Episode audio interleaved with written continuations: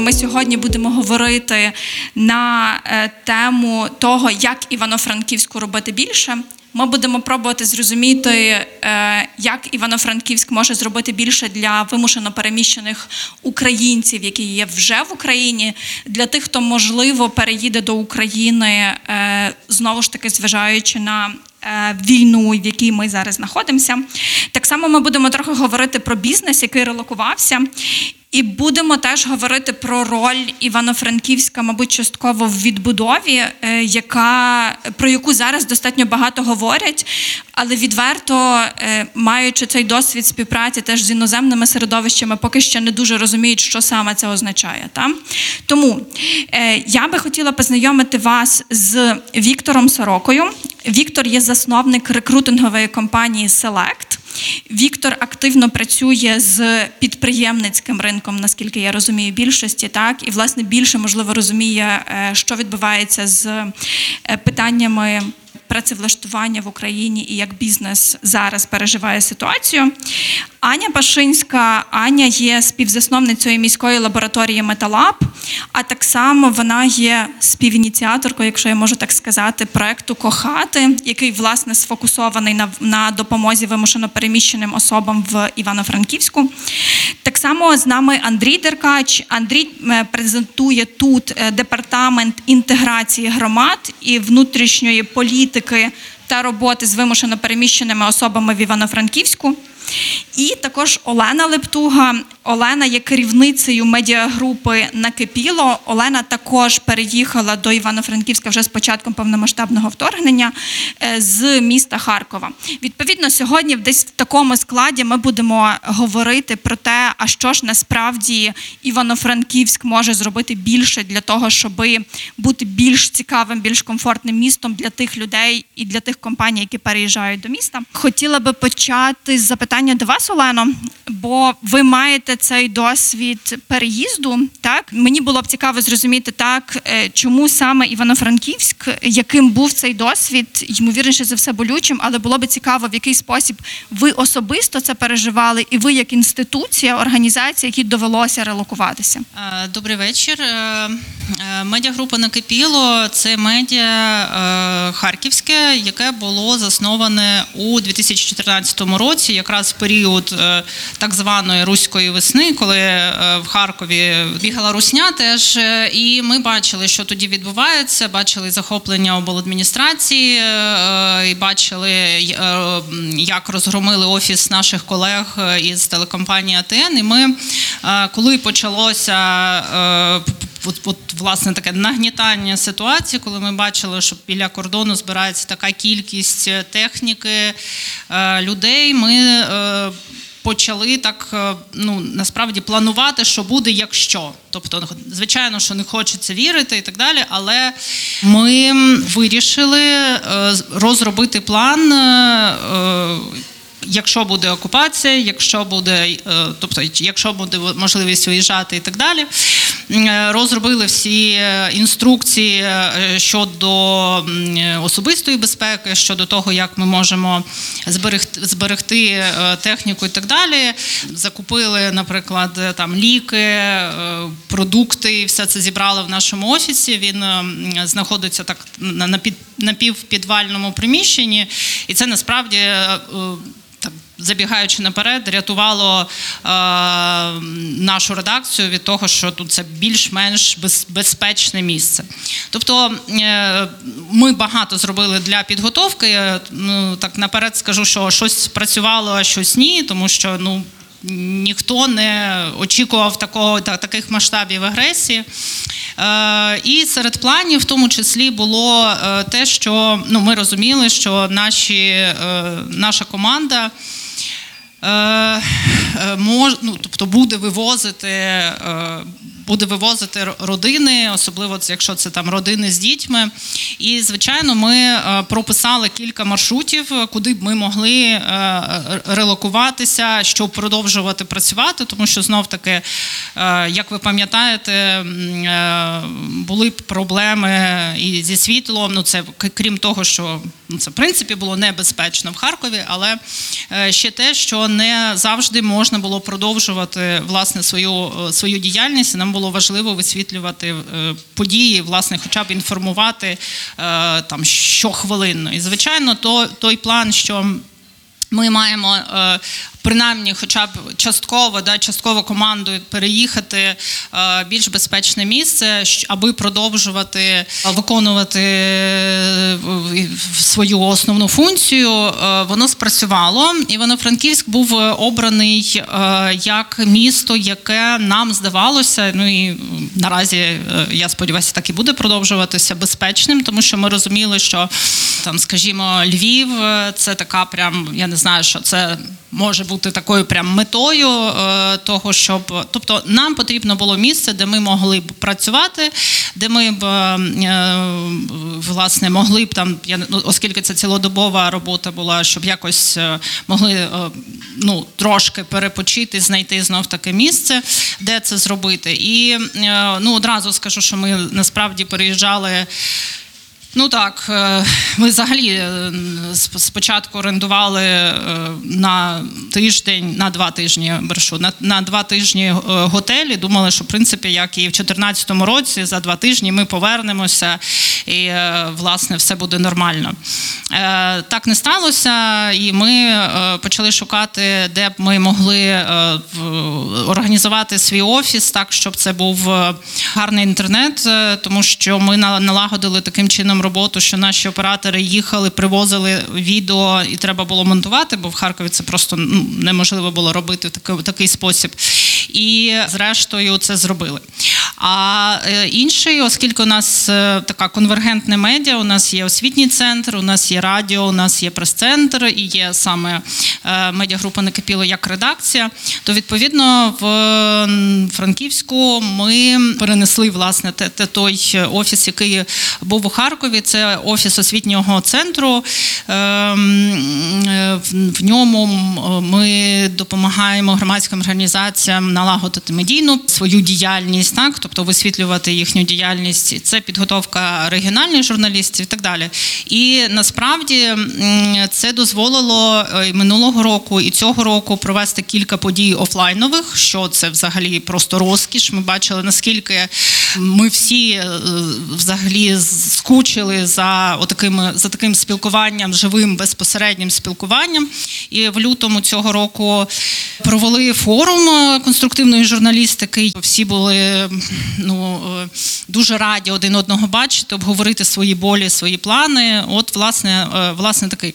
Щодо того, як е, власне налагодили роботу, і це звичайно так, що частина команди лишається в Харкові, але сюди приїжджає трошки відновитися, тому що ви розумієте, що виграння страшенне, і тому ми, ну власне, Франківськ став таким ще не знаю, таким місць, місцем самі на- саме, да, яке може відновлювати, трошки підлікувати, трошки не знаю, прогулятися парками і так далі. Але звичайно, ну зв'язок з Харковом, ну це. Тут, тут, це, це, це те, що без чого власне накипіло не могло б існувати. І е, ми, ми продовжуємо бути таким регіональним медіа. Просто саме менеджерські функції, е, якісь монтажні і так далі, ми можемо робити дис, на ну, дистанційно. Дякую дуже, Олено. Мені з того, що ви сказали, дуже так впала в увагу фраза, що Франківськ це місто, яке може відновлювати. І це цікаво, бо мені би хотілося, щоб ну, типу, це е, якась особливість міста, яку я теж відчуваю. Я в Івано-Франківську живу трошки більше ніж півтора роки, і ми часом в команді жартуємо про те, що справді в Івано-Франківськ це місто, куди люди можуть приїхати, відновитися і відпочити. І ну, це може бути як одною з е, його цікавих особливостей. Е, Я хочу ще уточнити, а скільки членів команди переїхало саме до Івано-Франківська? Е, Ну, тобто, в різний час е, це була різна цифра та відсоток. Тобто, якщо говорити про лютий, березень, квітень, тому що там ну, в різні періоди, тому що ну, ми в останню ну. Відносно мирно, тому що ми розуміємо, що там війна не почалася саме 24 лютого, а триває вже. Тому, тобто, в останню цю суботу ми зібралися і в Харкові проговорили, хто лишається, хто що хто планує робити. Ті, хто були готові їхати і розуміли, що там ну потрібно е, в тому числі і ну там, скажімо, якусь частину техніки, наприклад. Архів, це ну, тобто у нас архів е, саме, наприклад, наших поїздок е, на, на нуль ще з 2014 року. Тобто, це те, що ми все таке зараз щось у нас тут е, я не знаю, налагодиться. Ми зробимо цей документальний фільм, про який на який вже ну, багато матеріалу є. Е, І тому, е, власне, е, в перше півріччя це була більша кількість людей, це майже, ну, майже 70%. Зараз це все навпаки, тому що багато повернулися. Е, Через те, що е, е, розуміють, що можуть зробити в Харкові більше. Де, де, деякі повернулися знов таки через родини, тому що ну, ну власне, да, що тут пояснювати. Е, і зрозуміло, що команда, яка займається освітою, вона тут, і ну, їй нема сенсу наразі повертатися. Щодо редакції, зараз. Ну, скажімо так, е, десь сім- 70% е, е, є в Харкові. Але вони, я ж кажу, що це, це таким чином, що у нас є нас- насправді примусові вихідні, коли я бачу, що хтось з моєї команди. Ну, назвемо це втомився. Я просто навіть це то е, є таке, що друзі, приїжджайте, ви можете там, я не знаю, в когось з нас заночувати, десь я не знаю, ми можемо винайняти щось, щоб ви просто перепочили. Дякую дуже, Олено. Віктора, я маю тепер запитання до вас. Е, Ми бачимо е, офіційну статистику. Це те, що ми теж дуже часто е, обговорюємо з міжнародними партнерами. Статистика там міжнародної організації з міграції і інших організацій, які активно працюють зараз на території України, там з гуманітарними потребами, з інтеграцією вимушено переміщених осіб, з підтримкою бізнесів, кажуть, що в Україні понад 8 мільйонів людей втратили роботу з тих, хто працював. Ми дуже чітко розуміємо, що якась частина з цих людей е, вони є призваними теж до війська, так тобто це чоловіки і жінки, які воюють. Але я би хотіла запитати вас, як ви зараз бачите цей ринок праці тут в Івано-Франківську? Бо з одного боку відбувся притік людей до міста, з іншого боку, ймовірніше за все, велика частина людей з міста виїхала. Як ви бачите зараз цю ситуацію, і яка тенденція ну, в довшому періоді, що ви спостерігаєте за цих півтора роки вже майже? Дякую за питання. Е, Та, добрий вечір всім ще раз. Е, Я два слова скажу про себе і своє відношення до Франківська. Я родом звідти, але в мене така довга історія, як то я поїхав і повернувся. Тобто я якийсь час жив у Франківську, потім в 2007-му е, поїхав, жив там в Києві, в Кишиневі, потім у Мінську, потім знову повернувся. Дуже люблю це місто, і тема для мене дуже як то актуальна і, і болюча не тільки з контексту внутрішньопереміщених осіб, а взагалі як Франківську стати більш привабливим на карті, на карті України. Е, Стосовно твого запитання, е, дійсно, частина людей виїхала з Франківська, частина приїхала з інших міст. Тому тут якось ринок збалансувався. Але я би починав говорити з того, що ну, про загальноукраїнський ринок праці. Е, Та всі називають ті страшні цифри, що багато людей втратили роботу, але насправді частина з них воює, частина з них виїхала. Тобто, з точки зору якогось вже відновлення, яке триває, я б не сказав, що ринок дуже поганий. А по-моєму, остання статистика, що по Україні в березні ми вийшли на 75% до воєнного рівня вакансій. Це по Україні в цілому, в Західній Україні це навіть вище. Тому сказати, що зараз, е, ну, моя особиста думка, прямо біда і вакансій немає. Ні. Я думаю, що скоро ми зіткнемося з іншою проблемою, коли компанії не будуть мати е, де знаходити потрібних спеціалістів. Я власне, ну тобто це те спостереження, яке ми маємо навіть внутрішньо в команді. і Ми бачимо це в партнерах, що є спеціалісти, можливо, вони виїхали, можливо, вони воюють, але є конкретні якісь спеціальності, в яких ми не можемо знайти людей. Ну тут загалом, якби історія наступна, вона ще й до війни була, що з одного боку в Україні безробіття і багато людей без роботи, але потрібних спеціалістів немає. Тому що в нас не надто розвинено це навчання під час роботи, зміна спеціальності, як це працює в західному світі. Тому получаються диспропорції. З одного боку велике безробіття, з іншого боку, тих спеціалістів, які треба бізнесу, щоб рости, їх немає. Тому, враховуючи от, там, то, що і до війни, до повномасштабного вторгнення багато хто говорив про цю демографічну яму, яка нас чекає, то зараз це ще більше посилюється, багато людей виїхало. Тому я думаю, що ну, ми скоро будемо мати багато дискусій на тему, а як е, знаходити людей, як їх залучати, як перенавчати тих людей, які є, щоб могли вони задовільняти ті потреби, які є, є в бізнесі. І ймовірніше за все, умовно для Івано-Франківська чи для будь-якого іншого міста в Україні це може стати конкурентною перевагою. Наявність цієї там чи інфраструктури, чи освітньої компоненти, яка би дозволила швидко навчати, перенавчати, ідентифікувати, а де саме потрібні ці спеціалісти. Ну, Загалом наявність кваліфікованої робочої сили це завжди конкурентна перевага для міста. Так? Тому тут е, Франківська є свої якби, плюси і мінуси. З одного боку, зараз дійсно там більше людей приїхало з інших міст, і що класно, вони трошки урізноманітнили місцевий ринок. Тобто люди, які приїжджають, вони привозять якийсь свій унікальний досвід, який тут того, якого Франківську до цього не було. В них якісь свої навички, е, та люди часто з якихось виробничих компаній, які Франківську не так багато. Тобто є притік нових людей, і це класно. З іншого боку, от те, про що мені сьогодні хотілося поговорити, це те, що вони ем, не так багато з них тут залишається, як би мені хотілося. Тобто виходить так, що люди приїхали от, чисто з безпекових факторів. Вони шукали місця, де буде спокійно. Як тільки стає спокійніше в тому місці, звідки вони приїхали, вони, ну, по моїм спостереженням, тяжіють до того, щоб повертатися. Ну і тут причини теж можуть бути різні, тому що вони можуть повертатись, тому що там вони залишили свій дім, вони би хотіли бути вдома. Так, очевидно, кожен з нас би хотів, мабуть, бути вдома. Інше питання це так, і власне я думаю, що в другій частині, можливо, ми більше теж про це поговоримо. А що ми можемо зробити більше? І це не тільки про місто, так не тільки про адміністрацію чи область як інституцію, а загалом, що кожен з секторів міг би зробити більше для того, щоб люди, які приїхали до Івано-Франківська, щоб вони тут залишалися, щоб вони хотіли тут залишитись. Я ще можливо хотіла повернутися теж до дискусії нашої за зеленим столом, тому що є достатньо велике серйозне падіння, і це світова тенденція ринку IT. Е, І це тоді що це означає для компаній в Україні загалом, і що це означає для компаній і людей насправді в Івано-Франківську. Я б на це дивився з двох точок зору. Перше, з точки зору it компаній і людей, які вже в IT. Так? Тут наступна проблема. Е, В нас в Україні наклалося декілька факторів.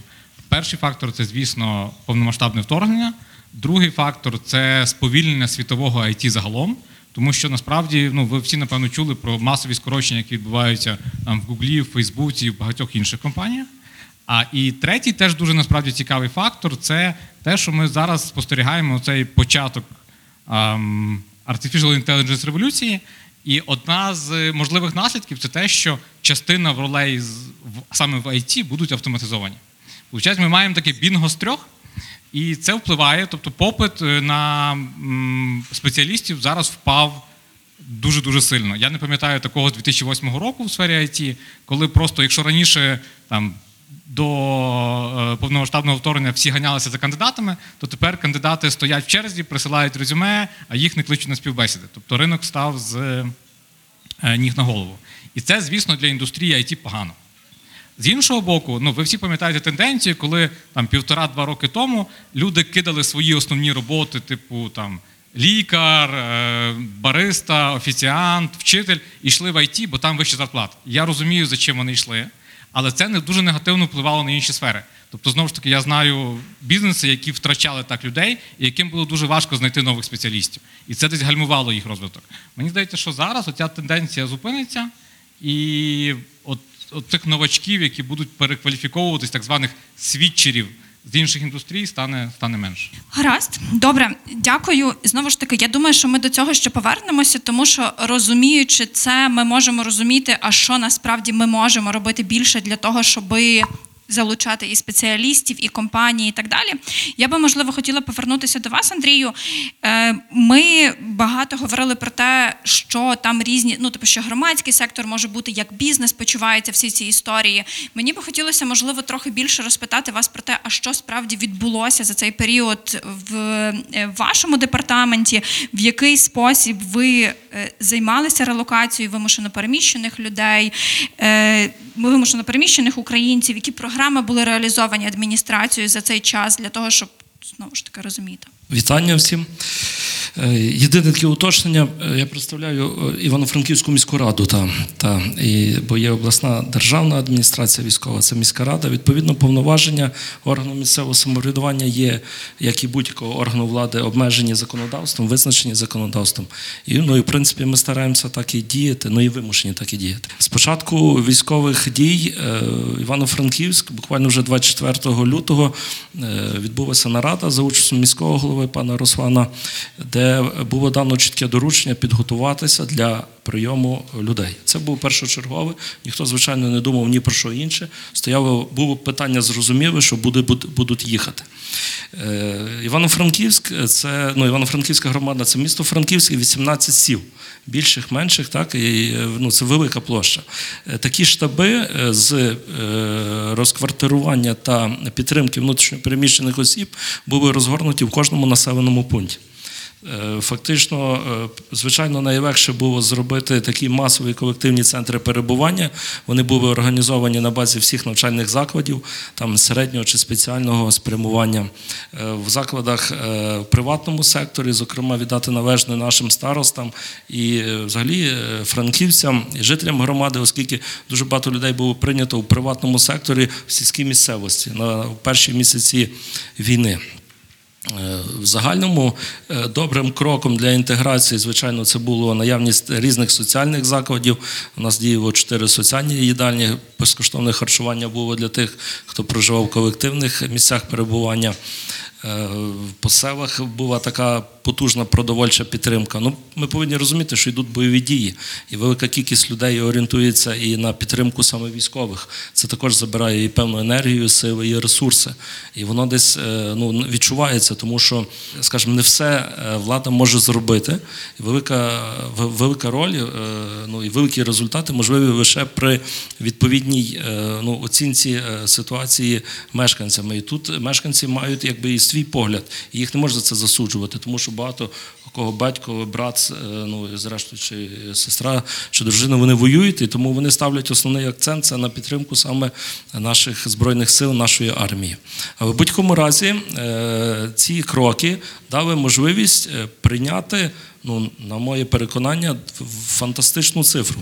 Е, На піку е, хвилі е, переселення в Івано-Франківську, виключно Івано-Франківську та навколишніх селах проживало до 45 тисяч осіб. Е, Ну, так, аби ви розуміли масштаб, в загальному в області е, було прийнято більше е, 200 тисяч. Тобто ми говоримо про 20-25% внутрішньопереміщених осіб, які е, зупинилися в Івано-Франківську.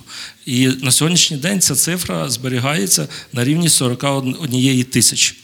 41 тисяча це згідно е, державного реєстру. На сьогоднішній день проживає внутрішньопереміщених осіб. З них більше 7 тисяч це е, особи молодого віку до 18 років. Ну, фактично діти, підлітки.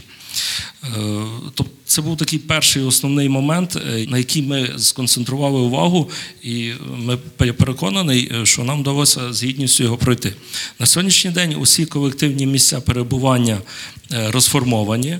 Е, Ми маємо кілька таких шелтерів. Один є комунальний, це на вулиці Степана Бандери, це колишнє приміщення департаменту освіти. Е, Окрім того, по кількох гуртожитках розквартировані е, люди. Не будемо десь деталізувати ці варіанти. Ми проблему з е, проживанням людей, крім того, е, повністю діє державна програма компенсації е, витрат за комунальні послуги. Це для тих, хто безкоштовно прийняв внутрішньопереміщених осіб. Їх в нас на сьогоднішній день отримує більше 7 тисяч людей. Ну, це велика цифра. Та. Тобто це власники житла, які мають компенсацію. Ну, в загальному, якби тенденція, що стосується розміщення е, людей саме по житлу, вона в принципі контрольована. Звичайно, є е, різні ситуації, тому що є люди з категорії багатодітних, е, їм потрібні кращі умови. Ну, цей процес живий, він ну, постійно потребує і покращення, але воно ну, воно рухається. Не може не так швидко, як би хотілося, але процес йде і позитивна динаміка все-таки спостерігається. Що стосується питання економічного, економічної підтримки, так, зокрема е, бізнесу, то ми ну, найперше ми повинні розуміти, що е, це питання бізнесу, це питання е, завжди капіталу, так і організаційних здібностей тих підприємців, які сюди приїжджають. Е, Якщо брати цифру, то ми маємо більше 70 релокованих підприємств та підприємств, які були засновані вже в місті Івано-Франківську е, особами е, зі статусом внутрішньо переміщеної особи. Я особисто не веду якби економічні блоки і не беруся якби оцінювати, але е, з тих е, моментів, е, ну, як йшов процес, то в міській раді був визначений відповідний структурний підрозділ, який відповідно уповноважена особа. До речі, сьогодні сидить пані Наталя, так яка фактично відповідала за комунікацію з бізнесом. Який сюди приїжджав, яка працювала у плані формування тих е, інфраструктурних можливостей для розміщення, тобто це йдуть виробничі зали, це можливо якісь е, логістичні, логістична підтримка, це е, пошук якихось фінансових ресурсів для там міні-кредитування і так далі, і тому подібне. Тобто робота проводилася максимально широко. Знову ж таки, в умовах військового стану і виконання різних таких завдань, які виникали в такому постійному нон-стоп режимі. І це також треба якби, ну, слід якби, враховувати. Е, В загальному, що стосується громадського сектору, то Чимало громадських організацій, е, фактично внутрішньопереміщених осіб, вже були створені тут, е, в Івано-Франківську. І е, ми десь це відчули. І за рішенням міської виконавчого комітету міської ради було створено координаційний центр по взаємодії з внутрішньопереміщеними особами. Це не просто йде комунальна установа, так це все-таки йде. Е, Ну, наша ідея була, і ми власне на дорозі її втілення, максимально залучити внутрішньопереміщених осіб до розробки та реалізації місцевої політики щодо їх адаптації та інтеграції в найширшому розумінні е, цих процесів. І власне користуюся нагодою, е, запрошую громадські організації внутрішньопереміщених осіб сконтактуватися з нами. Ми знаходимося на Дністровській 26, там є постійно діючий офіс координаційного центру.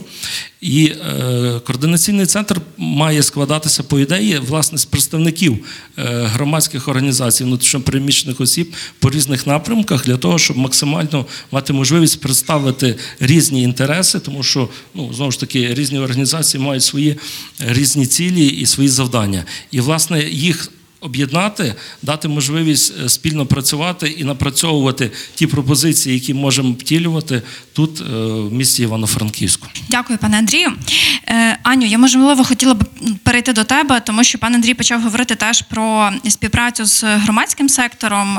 Для металабу, ймовірно, ви все ж таки більше працюєте з урбаністикою, так і історія з ревіталізацією тих місць, які можуть стати шелтерами, які можуть стати новим домом для вимушено переміщених осіб, можливо, була там не такою очевидною для організації, але ви все ж таки прийняли рішення е, створити кохати. Я хочу, щоб ти розказала трохи про ваш досвід і так само зачепили цю тему, яка стосується інтеграції, тому що ми в якийсь момент, спілкуючись з організацією громадською з Херсону, вони кажуть: а ми, ми от ми релокувалися, є наша організація, велика кількість людей, і ми розуміємо, що до нас приходять ті херсонці, які релокувалися з Херсону. Вони з одного боку хочуть бути частиною цієї спільноти, а з іншого боку, в якийсь момент теж з'явилося розуміння, що а вони тоді не інтегруються в місто. Відповідно, тому шанс, що вони залишаться, він суттєво менший. Розкажи трохи про ваш досвід е, в Кохати, е, про компоненту інтеграції і теж про, про облаштування житла. Напевно, почну з того, що ну от е, питання так в тому, що ніби житло це не було нашою специфікою. Металаб почав робити житло. Ну, металаб це така, можна сказати. Науково-дослідна якась лабораторія була завжди, яка займалася міським розвитком. Е, і в загальному ми були досить е, незрозумілі е, зазвичай, тому що ми робили дуже різні речі, і просторові дослідження, якісь тематичні дослідження, і фестивалі, і навчальні події, і в майстерні ми чомусь побудували, і, і, і, і тому подібне. Але насправді нашою візією завжди було спостерігати і до ну і показувати десь в транзиті такому суспільному е, до демокр... до більш демократичного, до більш справедливого суспільства, до, до більш екологічного, до такого культурно насиченого, свідомого. Так, Е, тобто, це наша візія. Ми, в принципі, архітектори, дизайнери, але в загальному ми хочемо, щоб е, всі франківчани там або українці, або суспільство загалом ставало кращим, і ми не хочемо його міняти. Ми хочемо показати, що це можливо, і надати, створити для цього можливості. І тому ми створювали такий мікс завжди трохи дикувати цих активностей. Е, І по факту.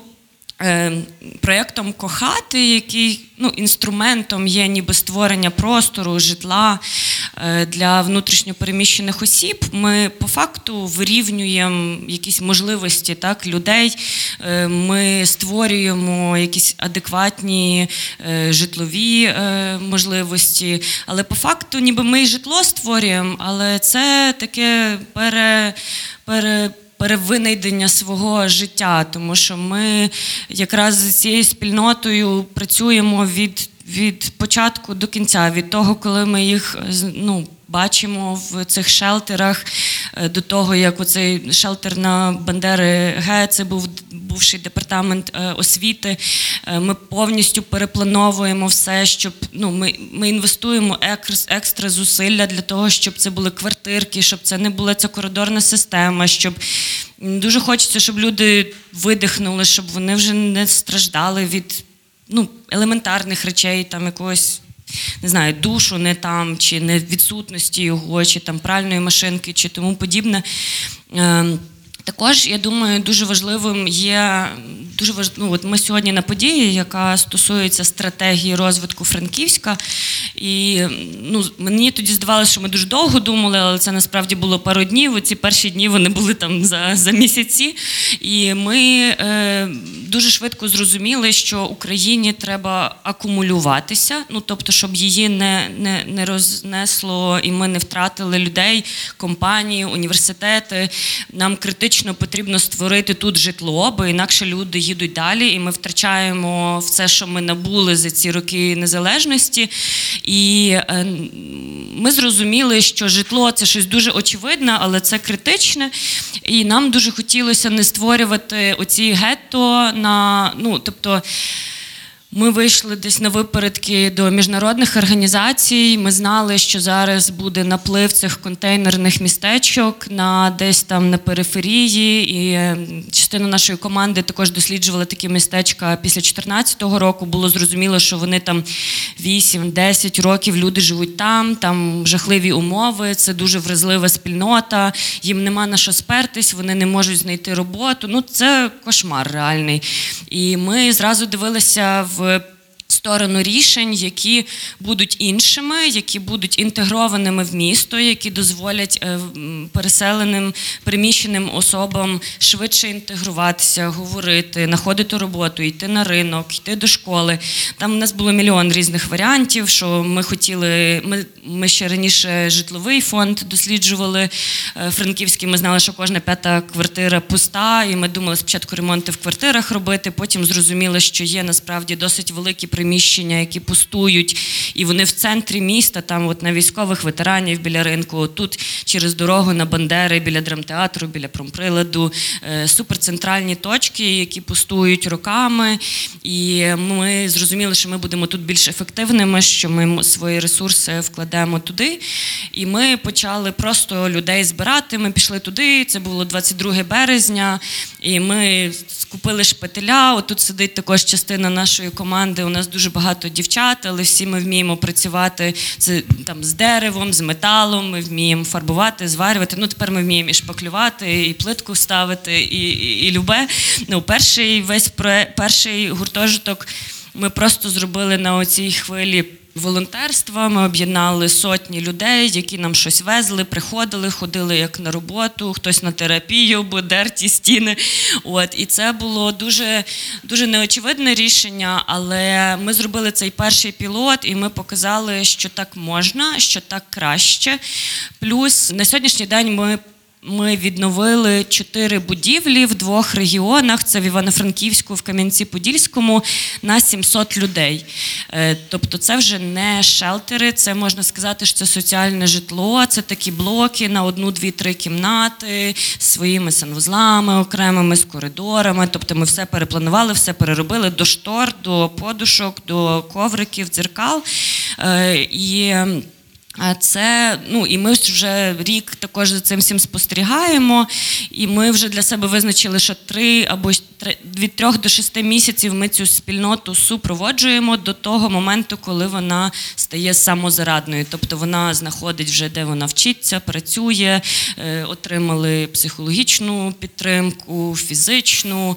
Всі знайшли свого не знаю координатора, міжнародну якусь організацію, яка допомагає. Я от хотіла сказати, що в мене, наприклад, таке враження, що е, допомога людям і міжнародні організації в Україні це сьогодні нове IT. Е, ринок. Праці, ну давайте тоді будемо перевчатися допомагати людям, тому що реально зараз якраз іде якась конкуренція в цьому секторі. Зарплати дуже класні. Рекомендую. Мені здається, що кожен своєю професією може е, долучитися. Це дійсно такі архітектори з соціальним спрямуванням, урбаністи з соціальним спрямуванням. проджект менеджери, проджект менеджери, грантопи, ну you name it, да, можна просто називати. Насправді, ну реально, з однієї сторони, це. Трошки створює додаткові виклики для існуючих громадських організацій, тому що якби ми не можемо ще собі дозволити такі а, зарплати, е, як е, ООН. Але це класний мотиватор. Ми це не сприймаємо як е, таку бідову історію. І взагалі я інколи думала, чому ми в громадському секторі? Бо насправді ну, якби дизайн, і архітектура, і будівництво це дуже комерційна історія. Але так як ми хотіли бути саме е, якби, соціальними такими ар- архітекторами, урбаністами, то наш замовник завжди мала б ну не завжди окей, але в тому ринку, в якому ми існували, якого не було, це була там або держава, або місто, або міжнародні державні фонди. Тому ми є в громадському секторі, але мені здається, от якраз професійний, якби навіть не громадський, а такий некомерційний е, сектор зараз е, дуже сильно розвивається, і ті, хто е, професійно цим займається, хто не ну, якби. Це вже не активізм, це не волонтерство, це професія, яка добре оплачується на сьогодні в цій країні. Тому мені, здається, що одне з найважливішого війна триває. Це все триває, і нам треба навчитися з цим працювати, працювати професійно, і воно само не закінчиться. Нам треба це зробити і об'єднатись, довчитись, доробити. І тоді думаю, що десь та й ми у нас буде все добре. Я хотіла сказати, що Харків у 2014-2015 році теж приймав е, переселенців, і це теж такий досвід, коли ну загалом мені здається на той момент. е, е, Ну, ніхто не був готовий до того, що відбулося, і власне ми бачили, як е, відбувається інтеграція або як вона не відбувається. Це якраз про те, що е, модульне містечко біля аеропорту в Харкові, тобто це загалом ну. е, Ну, далеко від центру, м'яко кажучи. І відповідно, е, коли там люди застрягли на кілька років, е, і, е, ну, і ця інтеграція там в якийсь момент не відбулася через те, що це така закрита громада виявилася. І оце якраз супровід важливо не просто ну, тобто, ось там ми півроку супроводжуємо, а далі якби живіть як хочете. Це, це звичайно, ну тут не про те, що постійно треба допомагати, бо це теж ну, момент такий, що потім ніхто не хоче брати відповідальність. Але момент того, що люди, е, які опиняються в закритому взагалі просторі, це.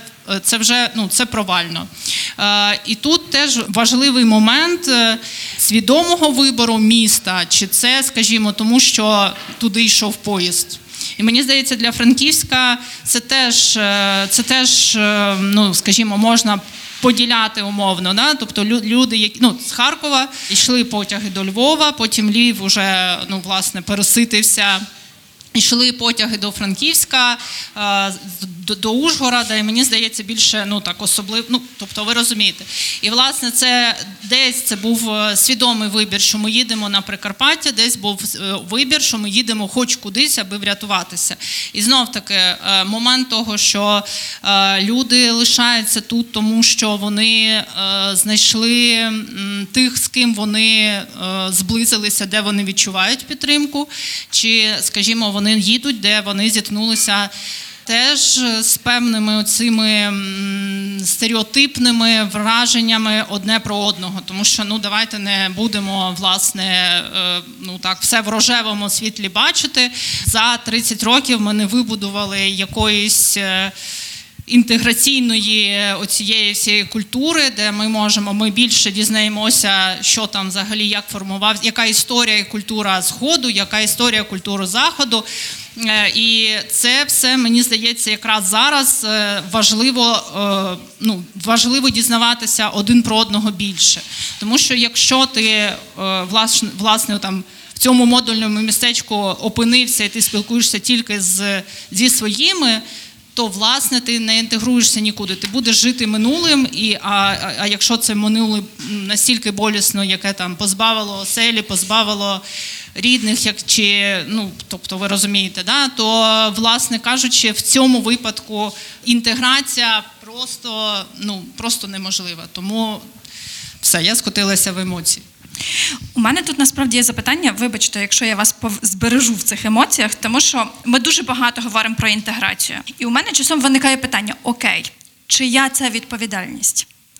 Тому що мені здається, що ми, як спільнота тут, розумі... ми не розуміємо досвіду, який на 100% принаймні, ми не розуміємо досвіду, який пережили люди, які мусили тікати, тому що їм реально загрожувало їх, ну типу була загроза їхньому життю.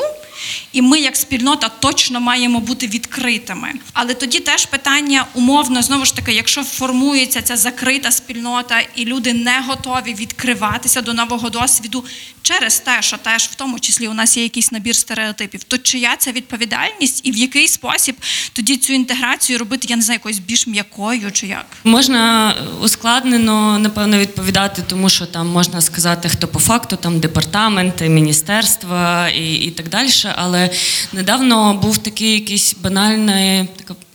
Пасхальна якась розмова з е, родиною, і ми ну інколи ми втомлюємося. Ми ще займаємося зараз проектом евакуації, де людей е, вже е, точково, якби з, наприклад, з Авдіївки, з Бахмуту привозять сюди до нас в Кохати. Вони знають, куди вони їдуть. Це сильно впливає на їхні рішення. Але часто там не докомуніковуються, і нам привозять бабусю, яка там лежача, і вона просто не може там жити в наших кохатах. Тоді вся наша команда з нею ночує три дні. Потім ми їздимо кожен день, їм щось їм, щось возять. Потім це вже друга сім'я, третя сім'я, четверта сім'я. Вони всі дзвонять. Ну і якби родина каже: ви тим не займайтесь, бо то дуже важко, то в то дуже багато людей. І е, ви, вас на всіх не стане. І я така сижу і думаю: ну якби кожен от щось зробив, кожен пішов, просто подивився, як живуть ці люди, познайомився, десь взяв, ну. От дійсно, от елементарно, от кожна людина зробила в день один якийсь крок там, або раз в тиждень, раз в місяць. Мені здається, що це би сильно змінило все. Ну, це, це не складно, це дуже просто.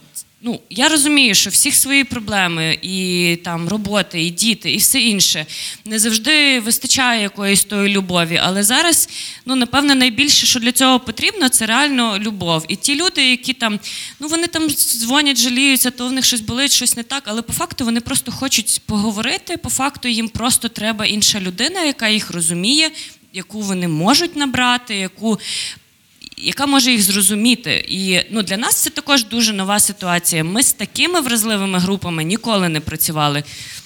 Ну, то, що якби весь спектр емоцій, які ми пережили за цей час, ну дуже багато шоку взагалі від того, як люди живуть, від того, що сталося. Ну, взагалі, мені здається, наш спектр того, що ми відчуваємо і можемо сприймати як нормальність, він там за- зашкалює. Але я би, ну як мінімум, от нас там сидить людей там 50, я би дуже хотіла попросити кожного просто е, відвідати якийсь шелтер, де люди живуть рік на підлозі. Просто от реально подивитися. Навіть я роблю це не так часто, там, ну от декілька разів цей рік робила, там 10, не знаю.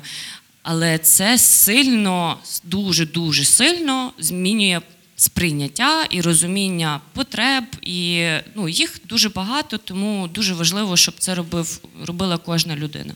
Значить, е, про те, як чия це відповідальність, е, мені здається, це взаємна відповідальність. Тобто, якщо ну не хочу, не буду, е, це, це, це ну, тобто, ну насправді людина має право так думати. Ну серйозно, тобто вона не вона може сприймати е, будь-яке місто, і в тому числі Франківське, як от просто да, це таке там, е, я не знаю, камера схову. От ну. Тобто це те, що тебе збереже, чи збереже там, не знаю, наприклад, твою дитину, чи твоїх батьків, чи тебе самого. І власне, ну тобто, це щось тимчасово.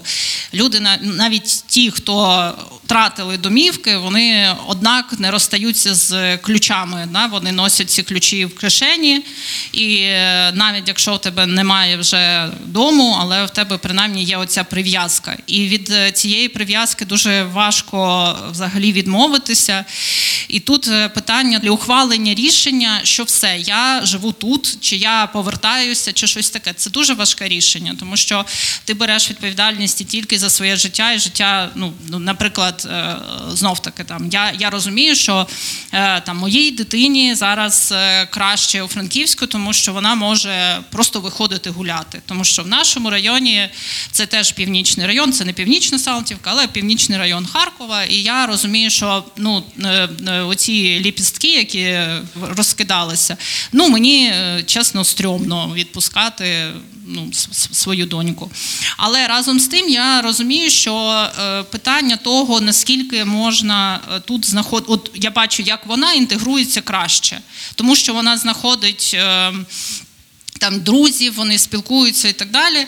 Я ну, можу знаходити друзів набагато е, складніше. Тобто, це таке давай дружити. Ви ж розумієте, не, не завжди працює у дорослих. Тому е, тут е, мені здається ще і відповідальність приймаючої громади і. Так, мабуть, і ну і департамента теж е, в тому плані, що не знаю, давайте не просто там. е, Ну давайте що давайте е, я не знаю, щось зробимо таке, щоб люди відчули, що вони не го не тільки гості, тому що таке теж звучало про, про гості і там.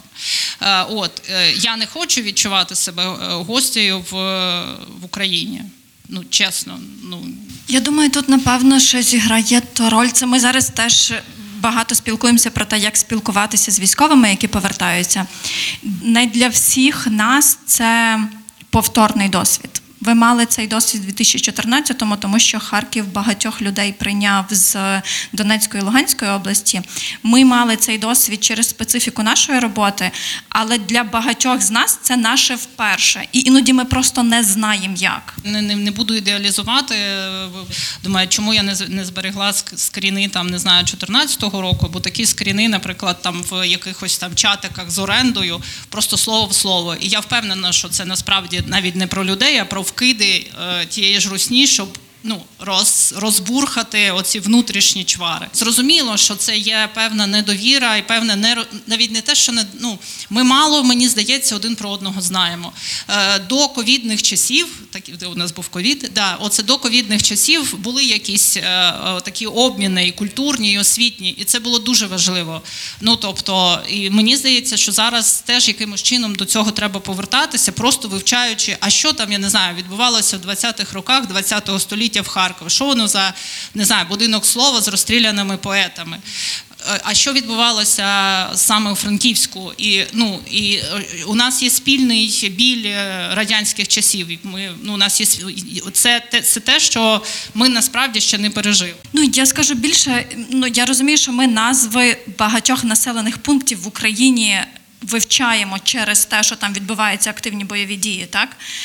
Е, Добре, е, насправді цей рівень особистий він дуже важливий, тому що ну, типу, це спосіб, в який ми встановлюємо контакти. Це завжди людина-людина. І ймовірно, так і приймається рішення про те, там чи залишатися в місті, чи не залишатися, бо це означає, чи ми знайшли тут теж своїх. Я хочу, можливо, трохи повернути нас теж до рівня якогось інституційного, економічного, бо ну, ми теж розуміємо, що є дуже велика кількість там бізнесу, які релокувалися до Києва, які релокувалися до Дніпра, які релокувалися до Львова. І у мене тут є питання: а що би Франківськ міг робити більше для того, щоб ставати більш привабливим, теж в економічному плані для тих компаній, які хочуть продовжувати працювати, вони обирають для себе західну Україну. Що би ми мали зробити такого для того, щоб це стало більш комфортним? Віктор, я думаю, що я дивлюсь на вас. Е, Ну, це об'єктивно дуже складне запитання. Ми про це думали навіть ще до е, повномасштабного вторгнення, про те, як Франківську бути більш конкурентним. І тут точно мусить бути колаборація влади, місцевого бізнесу, місцевого населення. Тобто воно ніхто не може це питання вирішити одноосібно. Так, тут точна колаборація. Я можу сказати з точки зору бізнесу, на що він дивиться, коли приймає рішення, а куди йому де йому відкривати новий офіс, куди йому переїжджати. Ну, дивіться, ми сьогодні багато говорили про людей, які переїжджають, і вони ну в них порушились якісь базові життєві функції. Вони потребують підтримки. І це певно там одна категорія. Якщо говорити там терміни маркет- маркетингу, це така собі персона, і вона потребує там одного підходу.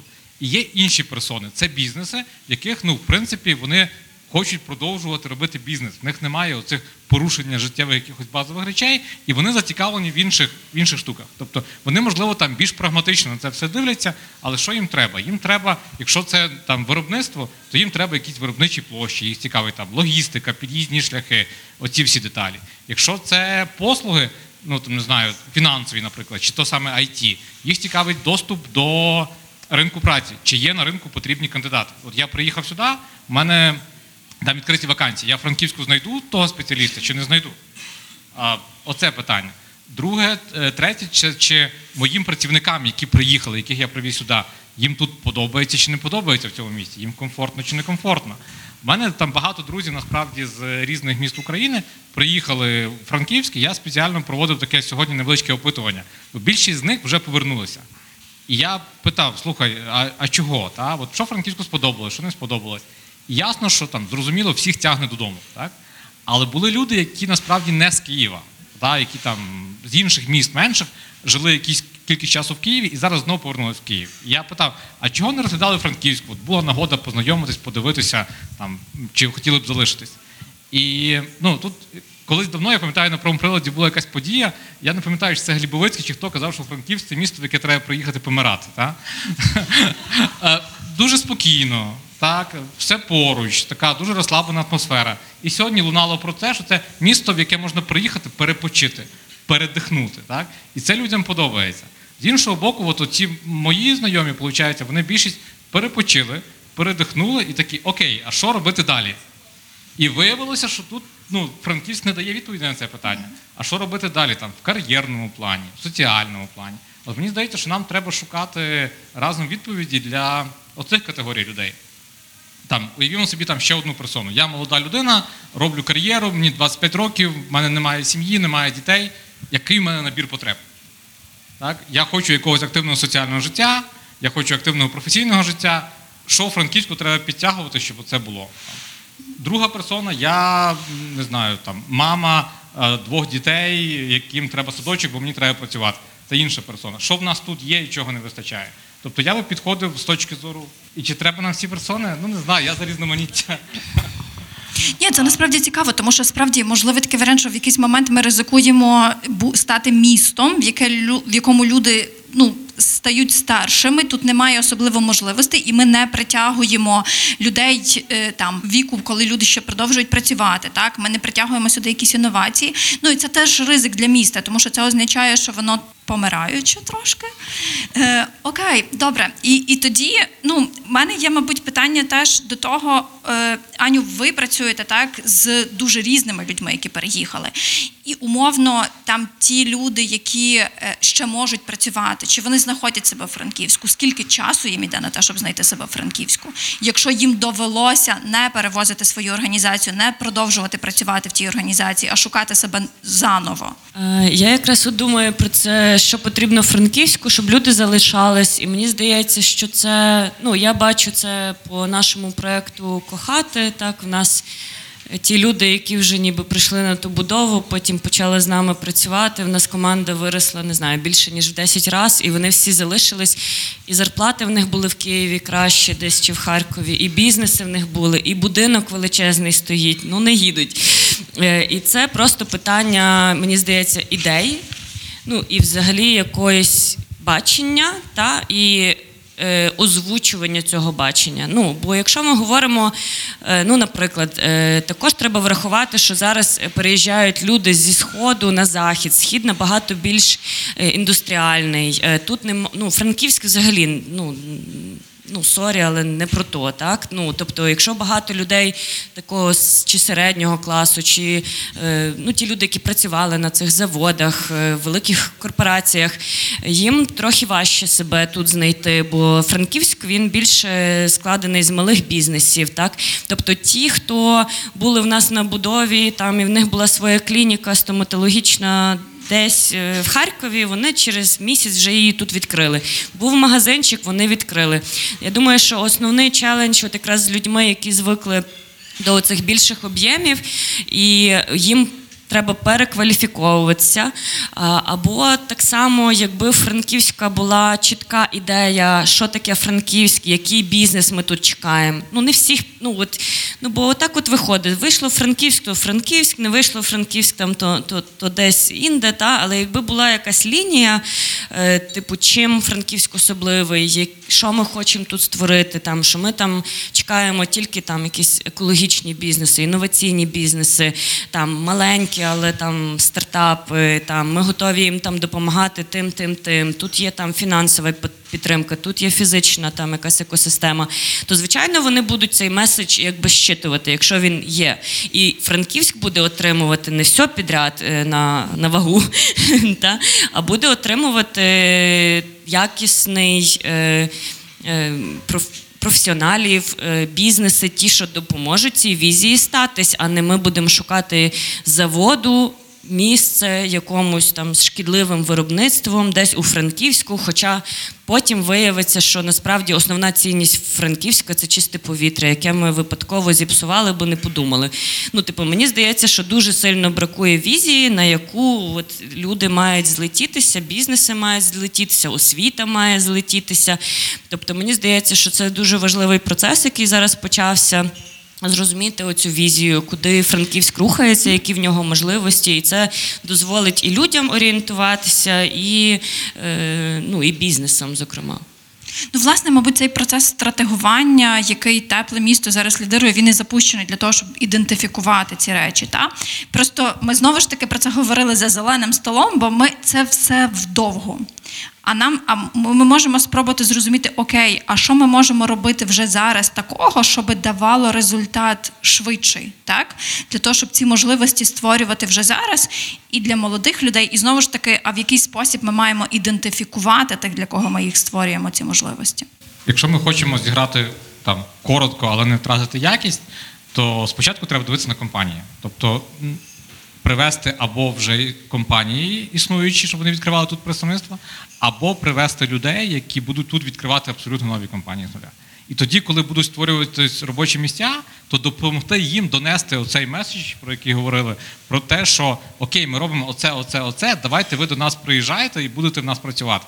Але щоб у нас спочатку появилися оті точки, навколо яких буде точки притягання. Так? Тобто має бути там декілька, я не знаю, умовних там фаундерів, да? той, хто приїде і, щось, щось почне. Так? Чим більше їх буде, тим краще, бо вони потім за собою підтягнуть людей.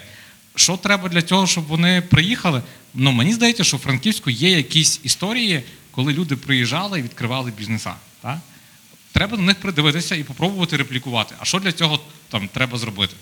Ам, з точки зору суспільства, з точки зору влади. Мені дуже подобаються процеси там, от, е, різного роду події, які відбуваються. Так? Тобто, виходить, що ми якось едукуємо, теж навчаємо місцеве бізнес-суспільство І таким чином піднімаємо цей загальний рівень, то створюються якісь нові можливості. І тоді воно проростає. Як це прискорити? Ну, це гарна тема для дискусії. Е, Такі рефлексії, кілька думок е, на порушену тематику. Приведу аналогію. Я коли прийшов е, на державну службу, це був кінець 2008 року, я дуже цікавився е, корпоративною культурою. Та? От мене після магістратури там публічного управління е, вони зарядили цими ідеями, робота з колективом, там різні тренінги, різний якийсь соціальний клімат, е, внутрішній екоклімат установи, організації. І дуже хотілося, щоб на державній службі і в органах державної влади це розвивалося. Ну, на мене трохи дивилися, у мене такі ну, керівники були такі динозаври державної служби, їм було по 60 років. Вони е, ну, багато чого мене навчили, але на мої слова дивилися як на слова такого юного е, ідеаліста. І ви знаєте, я з часом зрозумів, що я був юний ідеаліст. Не через те, що я помилявся, та? не через те, що корпоративна культура не повинна бути і не має бути в органах влади, а через те, що її не можна запровадити там, поки не закриті базові економічні моменти. Тобто це хороша зарплата. Ну так для слова, державний службовець Івано-Франківської області е, без досвіду, який тільки прийнятий на роботу, отримує 6 тисяч гривень на руки. І то він навіть на руки має доплату, тому що це мінімальна зарплата. Тобто е, вимагати від цих людей е, формування програм, стратегій, рівня розвитку регіонів, ну напевно, це або фанат, так, або, або це повна утопія. І тому, коли ми вертаємося до е, питання е, і Франківська, так, і Франківської громади, я е, дивлюся на три речі. Все-таки десь, по-перше, у світі історик, і по такому світогляду ну, мені близькі думки не дуже зараз популярного, та, але все-таки Маркса. Не в плані капіталістичної, ну, класової боротьби, та, а в плані все-таки економічної бази і продуктивних сил. Ці речі не можна відкидати. І треба подивитися на місто і зрозуміти, що місто стало українським тільки в період радянської влади, так? після середині 40-х років. Я, наприклад, Івано-Франківець першого покоління. Мої батьки приїхали з села, і моя мама довший час не випускала мене гуляти далі, ніж бачила з вікна п'ятого поверху. Вона банально боялася. Місто для неї було чужим. І відповідно я ріс у певному такому, ну далеко не найкращому, скажімо, кліматі щодо розвитку продуктивних сил. Е, Багато людей приїжджає у Франківськ, і для них це вже певний життєвий успіх. Давайте подивимося на Франківськ до війни. Основна маса капіталу, яка сюди приходила, приходила звідки? З-за кордону. Це наші заробітчани. Ну, треба розуміти цей момент так само. Тобто, це не те, що це погано. Але треба розуміти, якби ну для мене знову ж таки, це моя думка. Я не відповідаю за економічний блок, та, але ну, ділюся думками, так як ми тут маємо таку вільну бесіду. Е, Тому цей момент треба враховувати і враховувати його дуже сильно при визначенні оцих моментів можливості розвитку. Тобто, сьогоднішня теорія урбаністики, е, розвитку економіки дає багато цікавих прикладів. Але ми ж розуміємо, що в основі цих всіх прикладів так, є е, певний економічний рівень, певний економічний базис, який вже є, який дає можливість створювати ці нові е, кластери економіки і їх втілювати в життя. Я не кажу, що про це не треба говорити, але я кажу, що до цього треба ставитися з е, певною обережністю. Що стосується внутрішньої інтеграції, знову ж таки, думка як історика, ми зараз знаходимося в такому процесі, дуже складному процесі. Це як націогенез. Слід розуміти, що е, Радянський Союз серйозно пройшовся про українські ідентичності. Так? Він знищив фізично. Якщо в 30-му році офіційна статистика давала українців більше, ніж росіян, 81 мільйон. Ну, то на сьогоднішній день ми маємо е, колосальний процес і е, розрив поколінь. І це також треба розуміти в побудові нашої держави і, зокрема, у розвитку тер- нашої громади. Е, На жаль, е, я мав бесіду своїм вуйком, і ви знаєте, там в Микитинцях була така ну, на жаль, ну, я переконаний, нагні... штучно нагнітена ситуація, коли е, добра ініціатива з побудовою ну, соціального житла для внутрішньопереміщених осіб наразі вона так на такому паузі, тобто йде діалог. Але мій вуйко, коли коментував цю ситуацію, каже мені: а що? Вони там прийдуть, русський мір принесуть? А я кажу, а чого ви думаєте, що там русський мір? Тобто стереотипи. Ну, да, ми повертаємося та, до питання- Тобто, та, стереотипи вони, вони грають велику роль. Оце, що любить повторювати Глібовицький, ці, ну, і, е, е, історик наш Герицак, цінності мажуться на хліб. На жаль, наші цінності це страх, це е, самовиживання і тому подібне. І тому оцей момент е, виходу з цього, з цього середовища е, ну, він ставить великий виклик. І, власне, оця стратегія, яка на сьогоднішній день формується для Франківська, вона, в принципі, має дати е, певну відповідь, але вона має дати дуже таку, можливо, конкретну, не дуже амбітну, але дуже втілювану відповідь. От за це я особисто буду ратувати. Ну, мені видається, що ми зараз в дуже болючий спосіб е, для всієї країни, але е, доводимо, що цінність не є більше нашим страхом. Що Згід- тут, ну, так, що тут так. більше питання, ну, типу, більше стоїть про силу, так? Е, добре, я би хотіла знову ж таки ще раз нас повернути до економічного блоку, та? тому що я розумію, що Є спосіб, який цей порядок денний, який допомагатиме Івано-Франківську ставати більш конкурентно спроможний, він формується в процесі. Хто має бути залучений в цей процес? Яка роль безпосередньо там вимушено переміщених і організацій, і бізнесу в формуванні цього діалогу, в формуванні цього процесу, визначенні цієї конкурентної переваги? про досвід е, Харкова, який там 14-15 і далі роки, тому що як формувалося тут е, не тільки про ну там. Працевлаштування на заводі чи великому підприємстві тут е, ну зрозуміло, щоб там працювати до певної міри має бути е, відповідна кваліфікація. І тут е, люди, які переїжджали, дуже часто якраз відкривали свої невеликі підприємства. Тобто накипіло знімало багато таких історій успіху чи історій таких, ну там, скажімо, подолання цих перешкод до успіху. І власне це були, ну, наприклад, я пам'ятаю, що там підприємство з вирощування мікрогріну, чи, наприклад, відкриття те, що не знаю, там от е, пам'ятаю цю історію. Вона каже: я працювала на великому підприємстві е, економісткою. е, Це Донецька жінка. От, а тепер я от я, я згадала, що я гарно шию, і вона відкрила ательє. І вона реально була успішним. Чи там, скажімо, якісь те, що стосується там харчування. Насправді тоді це ті бізнеси, які прийшли в Харків, вони були. е, Ну, реально інакшими, тобто вони якби розбавили оцей, е, ну, взагалі додали, да, бо, по-перше, вони додали конкуренції. Реально, це ну, конкурентне середовище, відповідно, воно і місцевих, е, місцеві бізнеси так трошечки ну, так, підштовхнуло. Давайте якби не тільки там, а особливо знов таки в, в ситуації з тим, що на той момент в Харкові теж таке було щось. е, Всі розуміли, хто хто, е, хто е, що кому належить, там умовно кажучи. Да? Тобто, ну це я дуже так узагальнюю. То це якраз е, цей малий бізнес чи взагалі мікробізнес. Він дуже допоміг е, е, нормалізувати бізнесове життя. Це справді е, кілька. Ну це я ті, що от просто згадала по якось е, якраз переглядала наш Ютуб канал, дивилася, що там, що, що, що там взяти. Ну подивитися, як це зараз люди почуваються. То мені здається, тут якраз розуміння, де я можу е, отримати допомогу. Щоб не знаю, отримати нову спеціальність, щоб не знаю, бути впевненим в тому, що поки я буду вчитися, е, моя родина та там не, не ну буде не, не буде голодувати і так далі. І так далі. Тобто, отут п- питання того, який має бути шлях. Мені здається, тут е, мають бути якісь не знаю пропозиції щодо цього і швидкі пропозиції. Тоді я пам'ятаю, що е, ці були пропозиції до міжнародних партнерів. Тобто, це були ну власне там конкурси е, цих проєктів, е, і це були навча... перед цим були якісь бізнес-навчання. Я не знаю, чесно, я чи, чи є зараз е, власне у франківській такі програми. От, але я пам'ятаю, що це було ну доволі ефективно. І тут було бажання. От якщо говорити про бажання, саме готовність людей, які приїхали. Бо знов таки, повертаючись до модульного міс- містечка, туди скільки не приїжджали, ніхто не виявив бажання, бо вони за клякли. Да.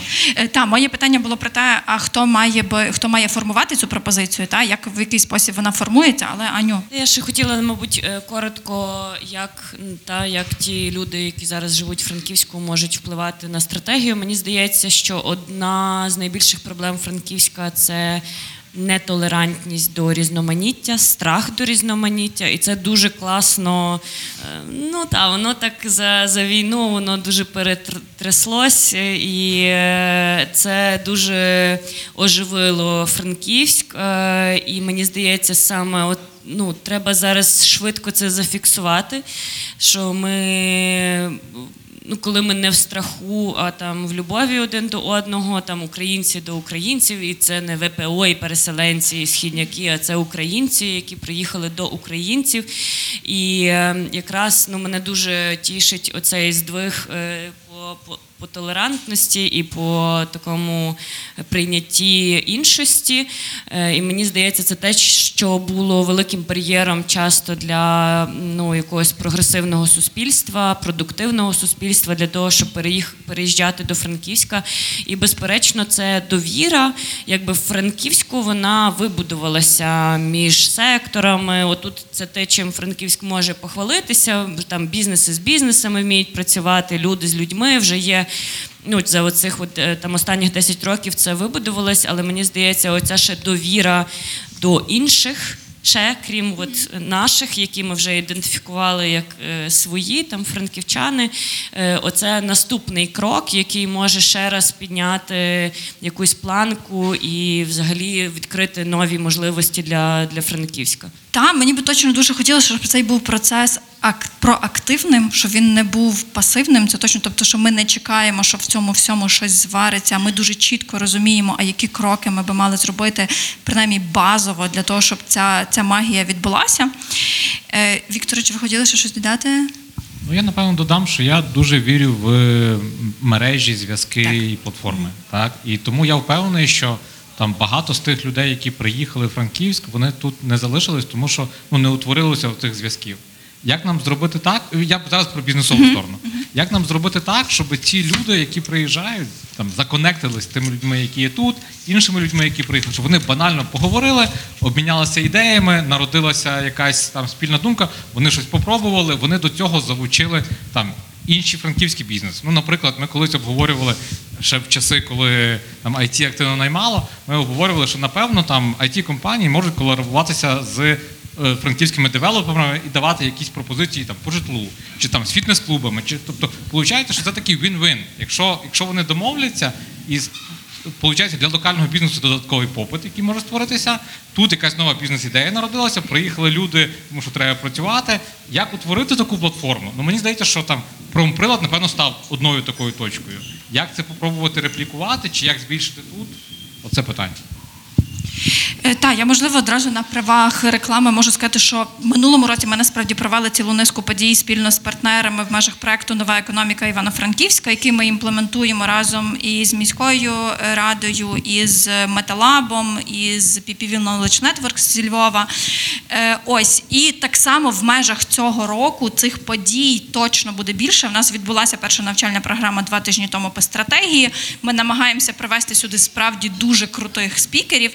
Наступного тижня у нас наступна навчальна програма, і вже я можу, бо ми власне сьогодні отримали це цю е, е, підтвердження від університету Берклі, що ми заходимо з ними теж в спільну навчальну програму. Вона буде унікальною не тільки для Франківська, а для України. В принципі, відповідно, ну умовно, це якийсь той вклад, який ми з командою промприладу можемо робити в тому, щоб створювати цю конкурентну перевагу е, для, для міста. Що можна ще додам, що з одного боку дуже класно, що приїжджають спікери, діляться своїм досвідом. Мені здається, що було би ще добре, якби ми якось знайшли способи посилити ем, взаємодію між цими людьми, які приходять. Тобто, з того, що я бачу з мого досвіду, е, ти приходиш, кругом довкола багато людей, ти слухаєш подію. Тобі цікаво, але ти не завжди потім залишаєшся, знайомишся. Тобто оцих горизонтальних зв'язків часто не утворюється, хоча потенціал є. Тобто ти звів там людей докупи, але ти ну не придумав формат, як, як їм законектитись між собою. Це дуже важливий момент. Я дуже я думаю, що власне в форматі двогодинних подій це справді іноді. Ну ми розуміємо, що ми не, не придумали цієї історії. Хоча з іншого боку це залежить, тому що ми чесно, я навіть розумію, що зараз тут присутні кілька підприємців, які релоковані, і які в тому числі через присутність спільноті промприладу вони зараз тут і перезапускаються, вони просто тимчасово не мають куди повертатися. Добре, друзі, я думаю, що ми готові до кількох запитань залу. Е, Я проситиму вас е, бути е, представитися і так само бути е, чіткими в тому, яке питання ви би хотіли поставити. Ви можете його адресувати або всім спікерам, або комусь одному. Тому, якщо би хтось мав запитання, то в мене є мікрофон, яким я можу поділитися. Перше запитання буде до пана Андрія. Я представлюся є керівницею ГО ВПО України, всеукраїнського ГО. Ми є 14-м хабом по всій Україні. Ми відкрилися півтора місяця назад. Знаходимося вулиця Галицька, 10. За півтора місяці опрацювали більше ніж півтора тисячі сімей, не людей, сімей, які звертаються за допомогою, тому що наш хаб є якоюсь помічною такою ланкою як для міської влади, так і для обласної влади. Хоча я сама є радницею Світлани Васильівної з питань насильства і протидії насильства в сім'ї, але склалося так, що насильство в нас зараз в Україні відбувається. Росія займається насильством над Україною. І моя така якась місія стала роботи з внутрішньопереміщеними людьми. Нагальне в нас питання найбільше з чим звертаються люди, і яке нам тяжко а, вирішити, це поселення людей в місті, не в області, бо в області є можливості. Обласна рада переводить якось нежитлові приміщення, школи, садки, які не задіяні в області. Хотіли би налагодити цей зв'язок з міською владою і щоб мати можливість. Людей скеровувати туди, куди потрібно, тому що коли йдуть в обласний департамент соціальної політики, це 10 кол пекла. Вам десь в область люди хочуть в місті, хочуть працювати в місті, тому що а, Так, ну це правда, тому що бі- коли звертатися, багато мене питають про Move.ua, а, що хочуть а, щось Так. організовувати, але ну тяжкий зв'язок. Гаразд, дякую. Е, Андрій, чи ви би хотіли зреагувати? Дивіться, відкриті до співпраці. Е, Департамент створений відносно недавно. Е, Звичайно, що якісь, можливо, певні моменти десь не до кінця е, всіх знаємо, бо, наприклад, з вами не пересікалися. Так, але е, працюємо так, як і ви, з людьми, які проживають в Франківську. Зараз надаємо їм е, таку мані- гуманітарну допомогу е, в частині продуктів, засобів гігієни, е, певної там за- ну, особистих речей. Е, Що стосується можливих варіантів співпраці, підходьте, спілкуємося. Та. Але тут якби треба розуміти саму логіку сьогоднішньої ситуації. Ми знаходимося у військовому стані. Так, у нас є обласні військові адміністрації. Так, це зосереджено в руках ну, повноваження, які в мирний час та, та, навіть е, не снилися. Тому якби тут треба підходити до цього комплексно. І, власне, саме з, з позиції інституцій. Та. Так, я думаю, що власне це стосовно консолідації зусиль це однозначно, оскільки я знаю від пані Світлани, власне, те, що, що ви плануєте відкриття центру для вимушено переміщених осіб в межах міста. Ну і так само я думаю, що Аня по, по кохати, ти можеш зреагувати теж, чи є у вас Ну, такі в опції. мене питання було проблеми з поселенням. З, з яким поселенням? Та? Тому що на вулиці ми людей не бачимо, та? але ну, тут е, є реально. Ну, зараз ми в ситуації, коли е, якби ці міжнародні організації, Єврокомісія, всі формують якісь там стратегії, баз, базовано неясно на чому. Е, А у вас є, наприклад, унікальний ресурс, доступ до цих людей. І було би дуже круто, там, от коли ви їм допомагаєте, щоб ви ще збирали якусь аналітику, щоб ви дуже конкретно формували цей запит, передавали його там на міську адміністрацію, на обласну, на, на ООН, там ці всі shelter-кластери, напевно, ви туди ходите. Е, тому що дуже важко переконувати. І взагалі комунікувати з цими міжнародними організаціями, доказувати їм, що якби оці їхні вже душі, які вони додавали в цих супер sorry стрьомних гуртожитках, вони ну не допомагають, що це не те, що зараз потрібно, що треба думати наперед, що є реально потреба. е, в як- ну, в довготривалому поселенні, там що от є така статистика від такої організації, від такої. І тоді, коли буде такий масовий якийсь е, тиск, і вони будуть розуміти, що запити повторюються, і є конкретика, чому так, є правильна аргументація, тоді є більше шансів доставляти якби відповіді на ці потреби. І також там міська адміністрація. Ну якби ми всі не можемо. Ну, по-перше, там дублюється робота, так і е, там чим більше ми будемо всі розуміти реальну потребу, пробувати на випередження працювати, тим легше нам буде справлятися з цими хвилями наперед і бути готовими, і трошки ду- думати наперед. Не так, що з переляку там набудували житла, всім роздали, приватизували. І ну так вийшло. Ну бо але якби був би час, то подумали би трошки довше. Окей, дякую дуже. Ви маєте запитання? Так, всім доброго вечора. Руслан Колішенко. На сьогоднішній день е, капітан Збройних сил України, але в мирному житті я зі сфери бізнесу, член бізнес-асоціації міста Івано-Франківська, керуючий партнер міжнародної бізнес-спільноти Борт. Питання моє буде стосуватися виключно економічної складової, скажімо так, навіть бізнесової. Франківськ дуже добре навчився спілкуватися з малим і середнім бізнесом в силу того, що малий і середній бізнес будує тісні зв'язки між собою і виживає в будь-яких ситуаціях. І коли почалося повномасштабне вторгнення, приїхав поїзд з великими гравцями. Ці гравці вийшли в місті і почали шукати для себе можливості. Так сталося, що ці можливості вони були втрачені, і ці люди вони себе тут не реалізували. В силу того, що Франківськ не був готовий і не був, на мою думку, гнучкий до таких пропозицій. Тому моє питання воно стосується того, що коли Франківськ вже навчиться грати по-крупному і приймати великі можливості. Е, Яскравим прикладом буде, я зараз нікого не критикую, але це там історія, до прикладу, ми як бізнес-асоціація рекомендували створити еко-індустріальний парк, який мав знаходитися в Хриплинській промисловій зоні. Е, Відтак там ну, земля зараз перейшла під сонячні панелі, хоча реально там можна сонячні панелі розмістити на цьому парку даху. зверху, і це було б навіть дуже окей. І ми маємо ситуацію, коли Калуш має еко-індустріальний парк, а Франківського немає. А все тому, що ми не вміємо грати по-крупному. То як нам навчитися цього? Дякую. Я не знаю, чи у вас є відповідь на це запитання, але Може мати індустріального парку.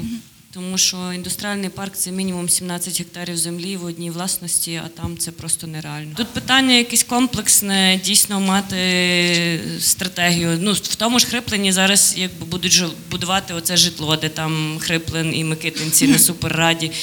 Ну і зараз ми будемо пробувати. От і там є там живе 500 ВПО, є ще 6 тисяч населення сел, да, є сіл, є, е, є існуючі е, заводи. Ну і тут треба реально розпрацьовувати, як взагалі цей район має працювати. І ми от недавно говорили з мером якраз про те, що ну, це вже так трохи задом наперед, але там треба зробити стратегію розвитку цього району і тоді розуміти, що куди е, сідає і чому. І навіть цей самий еко-індустріальний парк, чому він там, е, що там ще кругом нього буде. Ну бо сама ідея з- ну, зрозуміла і хороша, але все рівно ну насправді дійсно на це все треба дивитися набагато більш комплексно. комплексно. Так. Е, у мене тут питання. Давайте ми конкретизуємо, а кого ми маємо на увазі, коли ми кажемо Франківськ не готовий. Тому в моєму розумінні Франківськ це населення, бізнеси, влада. Ну давайте я так розумію, що місцеві бізнеси з того, що я бачу, вони достатньо відкриті, бо для них це можливості. Я не бачив жодного бізнесу, до якого приїхав інший бізнес і він сказав: ні, ні, ні. Були моменти конкуренції якоїсь, це природне. Але от я так розумію, що це ваше питання, воно адресовано до влади насправді. Ну тобто, не то, що Франківськ не готовий, в плані люди не готові, або бізнеси не готові. А є інфраструктурні проблеми, і є про питання до що там не було рішення влади. Е, Воно е, аргументувалось тим, що там громада Хриплена проти. Хоча, якщо провести там дійсно роз'яснювальну роботу і проговорити, що таке екоіндустріальний парк, то можливо люди навіть дуже і, і за. І тут питання, типу, хто це повинен робити? Тому що виявляється, не готові ні люди, ні влада. Бізнес готовий. Бізнесу все, що потрібно, це просто йому не заважати. А він все зробить. Він інколи акумулює дуже класні ідеї, які просто ну, якби треба так піднести і наверх Ну, я тут в жодному разі не, не, не буду ставати на сторону влади чи якось її захищати, але мені здається, що тут можливо якось про цю роз'яснювальну роботу може тоді і бізнесу включатися. Ну бо тут ніхто за нас не зробить по відчуттям. По, по роз'яснювальній роботі якось пробували працювати з цим населенням? Ні, ну кажуть, Ні, що ну, населення так, було проти. Мені здається, що це завжди там ситуація з двох сторін, і справді бізнес, як ті, кому зазвичай найбільше потрібно, так вони би могли теж бути включеними в, в- в роз'яснювальні роботи, які стосуються там безпосередньої роботи з населенням. Я думаю, що тут теж питання зіграло, мабуть, питання часу, тому що дуже багато бізнесу, який релокувався, принаймні ті запити, які приходили до нас, вони казали: а чи ви можете дати нам це приміщення вже або в крайньому випадку через два тижні? Мені треба там 10 тисяч квадратних метрів території, така потужність світла, такі комунікації. Дайте мені, будь ласка. Я готовий створити півтори тисячі робочих місць. Це буде надходження, в тому числі в місцевий бюджет, і пішло поїхало.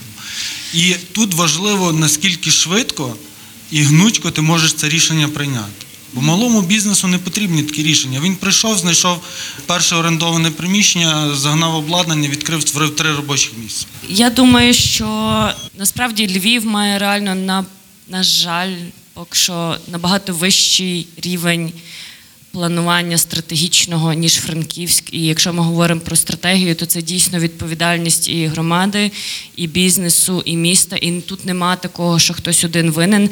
Ну там елементарний приклад, от як з цим житлом, яке зараз напевно буде будуватися в Франківську. Ну там ну була земля, там буде житло. Е, Ми сьогодні мали дзвінок зі Львовом. Вони там е, вже ну, там розташували це житло біля. Е, лікарні, і це вже буде реабілітаційний центр, і вони розуміють, що там будуть жити ці люди, і там ще збоку є і те, і це. І взагалі вони встигли провести архітектурний конкурс на це житло. Ну я була дуже приємно здивована, і тут нема якоїсь неймовірної науки. Це дуже зрозумілі речі, які нам насправді треба навчитись робити. І так само, ну е, якби ми якщо ми як громадська організація робимо щось на озері, то ми йдемо до людей і з ними проводимо. Ну ми 6 років е, танцювали з бубном, ну івенти, що з цим озером робити. І ми майже нічого там фізично не зробили, але там повністю змінилась культура поведінки, і треба мати. Ну, хочеться швидко, але десь треба теж мати яку, якесь ну, терпіння до самого процесу, і інколи вибудовування цих правильних процесів воно дуже складне, ресурсне. Інколи приходиться платити за ну, гроші за там за дослідження, за якісь невидимі речі, і за це дуже важко боротися, але за це треба боротися. Оці всі дослідження і стратегії це дуже непопулярна історія в Україні, і за неї дуже важко. Ну, і професіоналів знайти, і гроші на то знайти, але ну, ми з цим всім маємо все рівно разом працювати, тому що інакше ну, все буде так, так само. І ну, воно мусить вибудуватися в якійсь такій комплексній історії. Дякую дуже. Скажіть, чи є ще запитання? Терміни. Е, команда теплого міста, допоможіть мені, будь ласка. Ми е, читаємо цей процес як безстроковий, але конкретні напрацювання мають бути презентовані з певною періодичністю. Тобто кожен рік це якийсь продукт або якийсь протопродукт, який має вести до конкретної мети. Насправді Івано-Франківськ має погоджену стратегію розвитку до 2027 року, і ми не зобов'язані її переглядати як місто. Тобто, це не теплого міста, а ряду організацій, які об'єдналися задля спільного стратегування. Це і міська рада, і тепле місто, і бізнес-асоціація, і аналітичний центр Франколітекс. Е, І драмтеатр, так, дякую за підказку. В кінці цього року ми би мали презентувати якийсь проміжковий документ, який стане основою чогось більшого. Але направду. е, Це більше позиція проактивної е, громади, яка розуміє, що стратегія, яка була написана кілька років тому, без умов війни, без цього фактору, в якому ми живемо, абсолютно не можлива до імплементації в цих нових умовах. Отже, ми маємо шукати нові змісти. Тому так, немає кінцевого терміну, але загалом, якщо е, за е, стандартами Європейського союзу, то ми би мали мати цю стратегію до 2030 року розроблену. Рано чи пізно нам потрібно би було її все одно переглядати. Ну і це зайвий раз, мабуть, повертає нас до того, що ймовірніше за все е, це паралельні процеси. У нас є, ну, типу, є точно щось, що буде, типу, події, навчальні програми, ті бізнеси, які релокувалися, ті організації, які релокувалися. Тому що ну, мені видається, що ідея з навчанням для громадського сектору по тому, як комунікувати, вона фантастична. І вона підсилює не тільки організації, там якісь давні існуючі, вона допомагає поширити цю експертизу, тобто вона допомагає інтегруватися вам частково як команді, теж це середовище, яке є в- Івано-Франківську, але так само ну, вона підсилює е, е, середовище міста, в принципі, загалом. Дивіться, що стосується якби самих стратегій і е, що стосується інтеграції ВПО.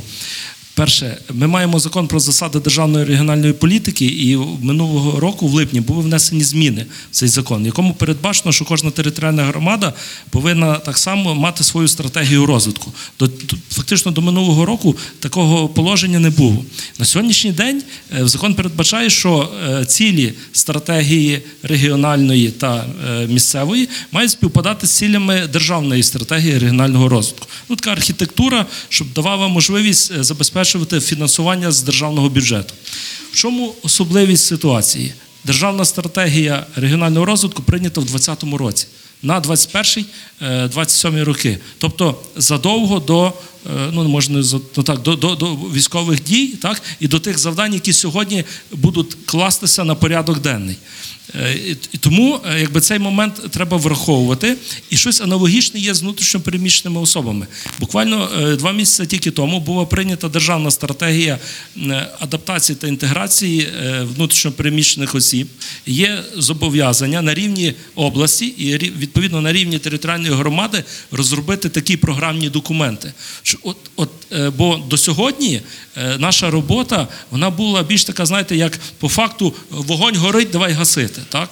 Тобто, дещо складне, де більш найбільш проблемніше, і ми туди якби е, кидалися. На сьогоднішній день, завдяки цій структурі, ми якби починаємо вибудовувати певну логіку, певну послідовність дій і бачити широту цього всього. І тому в мене є віра, е, що ну, по-перше, що наша стратегія територіальної громади буде оновлена, тому що включилися нові е, населені пункти. Це зовсім інший Івано-Франківськ, ніж був до 2021 року. Ну і що стосується внутрішньопереміщених осіб, завдяки вже цим появі державних програмних документів і на рівні області і міста, ну і всіх населених пунктів, це дасть можливість значно ну, дати кращий результат.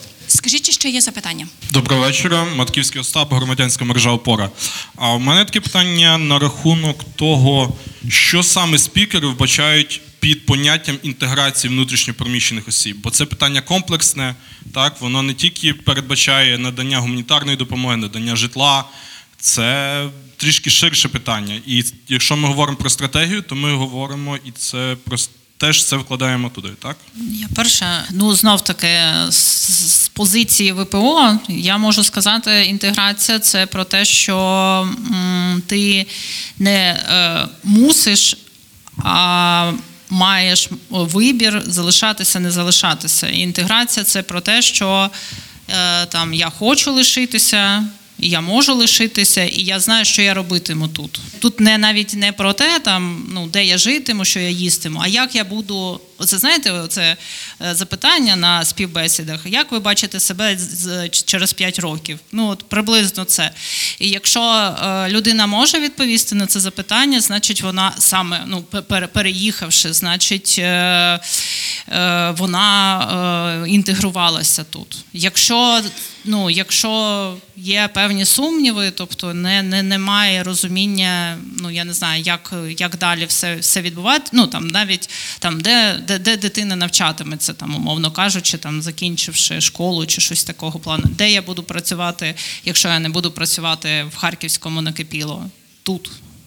Як, да? і так далі. Тобто, о, о, про це, про те, що е, маєш вибір і хочеш. з власного досвіду е, рік мав можливість жити в Варшаві і почував себе дуже комфортно там. Так?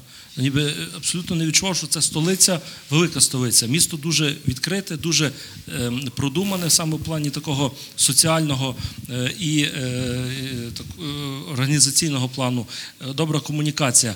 І ну, на моє переконання, як влада, так має створити все, щоб люди, які чи тимчасово, чи потім на постійно е, будуть тут жити, не відчували цього моменту, що вони переїхали. До речі, ваша організація проводила дослідження по е, тому, як, як сприймають, так, і один з кращих показників це по медицині. Так? Тобто, незважаючи на те, що немає укладено договорів, була чітка команда приймати, надавати по максимуму допомогу. Оце той добрий кейс, який дає можливість людині сказати тут добре. Правда, коли вона скаже тут добре, ну напевно вона інтегрувалася. Просто питання інтеграції це не тільки питання з боку ну, інтеграції внутрішньопереміщених осіб, але й е, можливості, е, ні, ну точніше, самої громади бажання інтегрувати внутрішньопереміщених осіб. Кейс про Микитинці якраз показує те, що ми трішки така досить провінційна громада, таке велике село. Е, це, бо мені воно так е, порівнялося з тим, коли ти йдеш до клубу десь в чужому селі. От, і тобі там зразу прийдуть е, на- нащолкати. Питання в тому, що громада, як громада має е, теж поводитися і тут е, взаємодіяти з внутрішньопереміщеними Знову особами. процес націотворення з двох сторін. Розумієте, з- зрозуміти, що це не просто е, е, східних областей, та? а що це українець, а українець це я, це моє, це наше. Оцей момент він сьогодні йде. Важкий, суперечливий процес. Ну, але мені здається, він йде, і це головне. Я взагалі думаю, чи можливо всього на сьогоднішній день там і в Україні, і в світі розвивати, ну взагалі прописувати стратегію розвитку на 10 років. Мене це в якийсь жах приводить, якщо чесно. Я думаю, що це більше має базуватися на якихось принципах, на якихось ідеях, на, на, на культурі якійсь, так. Тому я от думаю про інтеграцію. Ну от я думаю, якщо Тут франківчани, там не знаю, яка кількість е, сидить. Для мене було великим е, шоком. У нас ми коли робили дослідження від Connections Франківська, і одна з ем, наших колег Аня Берестецька, вона довгий час жила в Німеччині, е, і вона робила дослідження е, студентів і взагалі е, іноземців Франківську. Їх дві тисячі людей було у Франківську. Це взагалі окрема екосистема в плані фінансів, інфраструктури, і ніхто нічого про неї не знає.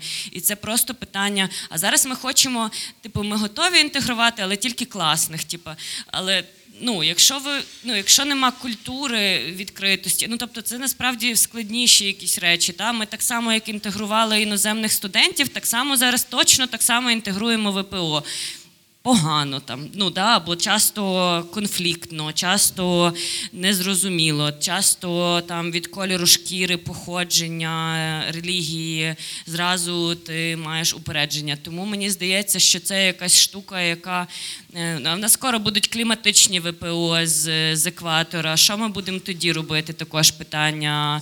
Тобто, це цілий підхід, мені здається. Якщо ми хочемо бути відкритими, якщо ми хочемо розвиватися, якщо ми хочемо, щоб Франківськ був живим, наповненим, незаконсервованим і таким е, в русі, то мені здається, що це супер важливо зараз подумати, як в принципі місто, як матерія культурно може стати більш. Е, acceptable, таким приймаючим та, і, і відкритим.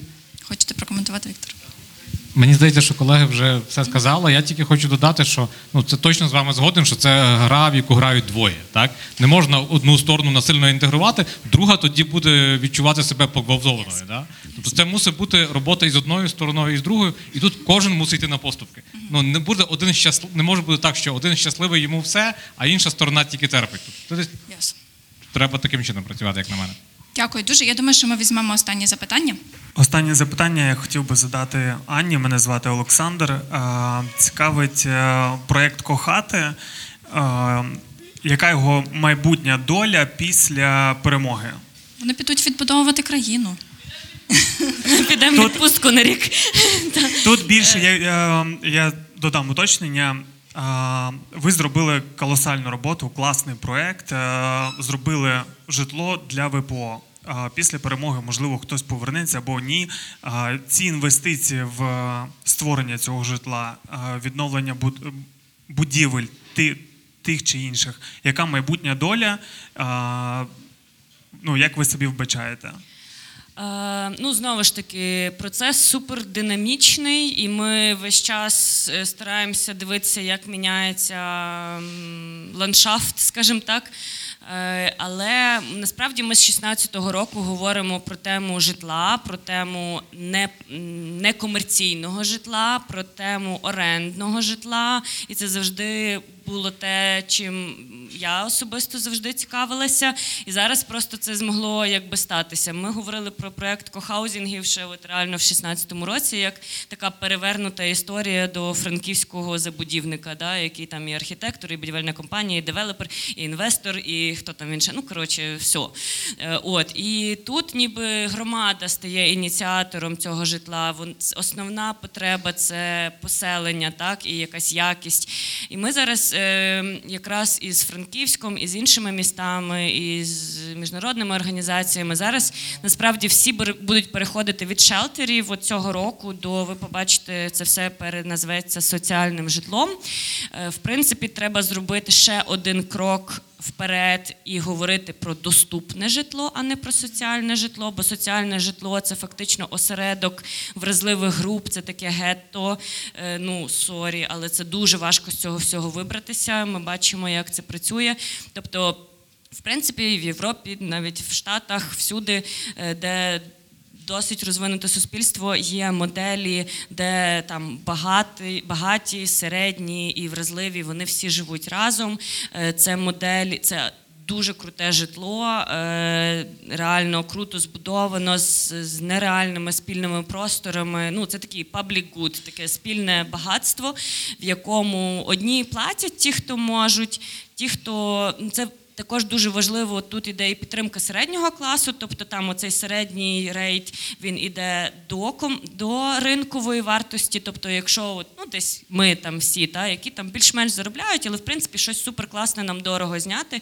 Тут ми можемо податися, розказати свою історію і платити чуть-чуть нижче за класне житло. Ну і є вразливі групи, які реально потребують класних умов, і їм ще більше потрібно е, суперкруті публічні простори та для того, щоб е, добре себе почувати, для того, щоб краще себе почувати і вирівнюватися з таким надбаним багатством не знаю, інших поколінь, інших культур, спільнот і так далі. Тому я бачу, що десь кохати. Туди би мало мали піти. Подивимося, як це все буде розвиватися. Ну, можливо, ми станемо некомерційною компанією, яка є таким некомерційним девелопером і менеджером е, доступного житла десь туди.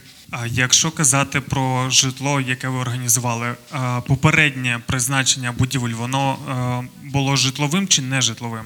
Е, Не житловим. Не житловим. Ну, хоча ні, є гуртожитки різні. різні. Добре. А якщо будівлі не житловим, чи мали ви перепони е, з боку влади в процесі перетворення його в житловий фонд? І е, по-друге, якщо казати про цю нерухомість, вона була на балансі держави або на балансі е, приватних там якихось товариств? Е, ну, з владою, з владою, з міською адміністрацією, з обласною адміністрацією ми дуже зараз близько співпрацюємо е, в різних регіонах, тобто це і Хмельницький ОВА, Івано-Франківський ОВА, Кам'янець-Подільська міська рада, Івано-Франківська міська рада. Ну, слава Богу, все добре, бо реально всіх є це загальна задача, і то, що ми десь її полегшуємо адміністрації, ну зрозуміло, що якби їм це також е, в плюс. Е, і Ну і насправді там ті самі люди, яких також болить, і вони переживають, і вони це все бачать, і їм також тяжко. Е, от і е, ще раз там ще було по співпраці, і по а призначення було різне. Тобто це і бувший департамент освіти, і гуртожиток нафти і газу, там гуртожиток ПТУ, то якийсь е, а і приватний готель. Тобто, в нас були державної. Ми вже із обласною власністю, і з міською, ну з комунальна є обласна, державна, міська. Ми вже з всіма попрацювали із приватною. Тобто, в нас ми поки що тестували дуже різні опції. Ну, є якісь певні висновки, але насправді плюси і мінуси є в, кожній е, моделі. Останнє питання. Якщо казати про проект Кохати, чи є в нього історія а, масштабу там всеукраїнського, чи можна поспівпрацювати в цьому напрямку? І, наприклад, є така потреба нагальна в тому ж Харкові такого проекту, як Кохати, тому що люди. Повертаються в місто, а також з області, там з деокупованих територій багато хто зараз знаходиться в Харкові, і люди ще прибувають. Чи відкриті ви для співпраці реалізації схожих проєктів е, в інших містах України? Ну, ми дуже відкриті. Звичайно, в нас є якась просто кількість годин в дні, якась спроможність, але ми точно, ну ми просто всі, якби наші стратегічні напрацювання, юридичні напрацювання, якісь ем, механізми співпраці. Ми взагалі без проблем шеримо. Можемо, ну можемо довше. Поговорити після події, але насправді е, ну ми і як консультанти для GIZ працювали для п'яти інших міст. Ну тобто варіантів багато. Ми що можемо, то звичайно зробимо. І ну зараз треба думати, як це масштабувати, але є, є ряд питань, та як це робити якісно. Добре, дякую. Е, Дякую дуже, Е, колеги. е, Я дозволю, мабуть, собі підсумувати, тому що мені видається, що в нас вийшла достатньо непогана розмова сьогодні. І ми, ну, мої висновки, мабуть, знає в тому, що в будь-якому випадку для того, щоби спрацювала чи історія з інтеграцією вимушено переміщених українців, чи історія з релокацією бізнесу, який би залишався тут, продовжував працювати, е, вона завжди е, чи побудова стратегії Івано-Франківська, так чи будь-якого іншого міста, вона завжди потребує. Діалогу, вона потребує консолідації, вона потребує. Мені чесно, ми часом навіть внутрішньо собі говоримо, коли ми запитуємо себе, а в який спосіб ми можемо працювати з іншими громадськими організаціями, в який спосіб ми можемо працювати з бізнесом. Ми завжди розуміємо, що найважливіша компетенція, яка в цьому процесі потрібна, це бажання почути цю іншу сторону, і, можливо, часом нам потрібні перекладачі. Тому що іноді ми говоримо справді різними мовами, тому що є якісь обмеження, які є в міської ради, так через там те, що ви керуєтеся законодавством. Є оце постійне бажання громадського сектору побігли, так тому що ми готові, вони ми дуже гнучкі. І тут питання в тому, ну і так само бізнес, якому теж дуже сильно треба, тому вони готові от швидко дуже вирішувати питання. Так відповідно, тому нам треба розуміти, а де оці точки, в яких ми один одного підсилюємо, як ми можемо кооперуватися так, щоб ми бігли і вдовгу, і могли видавати результат вже зараз для того, щоб працювати з пожежами, так як ви казали, Андрію. Дякую вам дуже.